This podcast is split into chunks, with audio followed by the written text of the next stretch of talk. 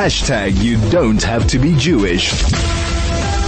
Today is National Lazy Day. It's an ideal excuse to take a break and enjoy some precious me time without feeling guilty about it. Well, now's your chance to stop tearing around, doing chores and organizing events. Sit down and relax or go back to bed for a nap. Well, the question is, is National Lazy Day a necessity and to what extent does it encourage or not mental health? Joining us on the line now to unpack this, Senzekile Shongwe, therapist and senior counselor at Panda. Senzekile, good afternoon. Thanks for joining us.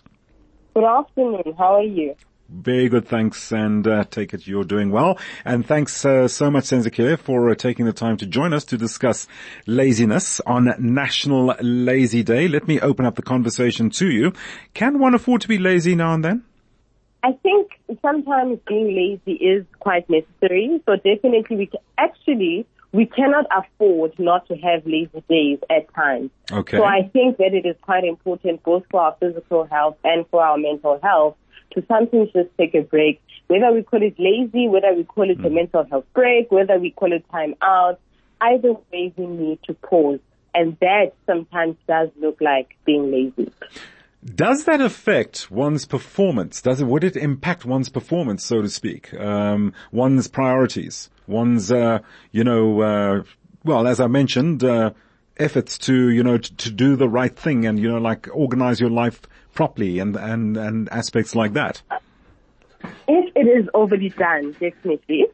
Um, I always say that life has to have a balance. So we hmm. have to have a balance of working hard, but also resting hard, right? Right. If you are overly being lazy and you're always taking those lazy days, then of course it will disrupt your productivity. Of course hmm. you will not do well in the spaces that you want to grow and achieve in, right?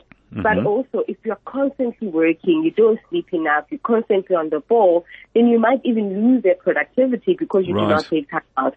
So a balance in essence is quite important if you are wanting to be successful in all your endeavors. You know, I was just wondering, Sensei, how do you know when you're being lazy? Or, and being productive? How do, how do you really measure? I know you've just outlined a few things, but how would you really know that? I mean, some people, you know, as you say, there's some quality to you. You take time, quality time, just you know, to do some introspection, and uh, people would think, no, you're just lazy, you're wasting time. But at the same time, there's something that you're perhaps pondering of importance or working something out. Mm. So, first of all, I, I believe and strongly believe that laziness is a state of mind. So, hmm. as I said, you could name Yes. it whatever that you want. Right. But you could name a day lazy just because you know that you've got things to do, but you just feel like sitting on the couch and not doing anything. Right. That is being lazy. But also, you can schedule your time to be lazy where you just say, I know that I've got deadlines. I know that I've got so much things to do. But today I'm just going to take a pause, right? So it is a state of mind because it, the same mindset can change in a minute. If you say, now the laziness is over, I'm going to be productive, I'm going to get off the couch, I'm going to go to the gym, I'm going to do some schoolwork, I'm going to do some work, then Yes. that changes automatically. So Right. uh, laziness is a definite state of mind and each person can define it as they want and as they deem fit for them. But it is a state of just not being productive and making the decision not to be. Senzekile, as a matter of interest, uh, as a therapist, uh, you've been you've probably been observing some very interesting cases uh, during your time uh, prac- as a practicing counselor. But it- is that uh, is that a problem in the country at the moment? Have you are you witnessing a lot of these cases uh, happening at the moment You mean the cases of people being lazy? of, of laziness? Laziness as a general aspect. What what have you what have you noticed about uh, from your observations so far yeah. as a ther- as a counselor? Yeah, so I'm going to take this from the concept of um, workplace mental health, right? A lot of people have been staged to be lazy when they have been actually going through mental health difficulties, Right. where they really are getting into a point of a start, especially during this time of the year, where a lot of people have got media fatigue. Mm, but you mm. know where media fatigue comes from? It comes from not taking a break. So Yes. this is the time where a lot of employers would say, this person is late, this person does not want to work, but they are at a slump and they feel like they are incapable of working at this time. So yes, definitely it is quite prevalent. A lot of people are going through these um, times mm. where they know that they've got so much to do, but a day passes, two days passes, and they haven't done something meaningful Right.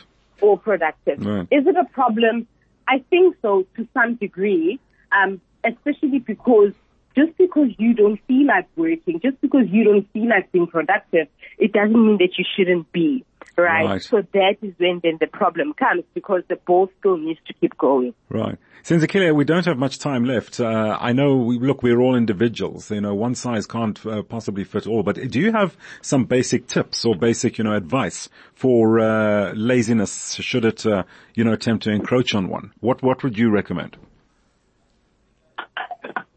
I would definitely say that don't wait until you are exhausted. Don't wait until laziness is not a choice mm-hmm. for you to be lazy.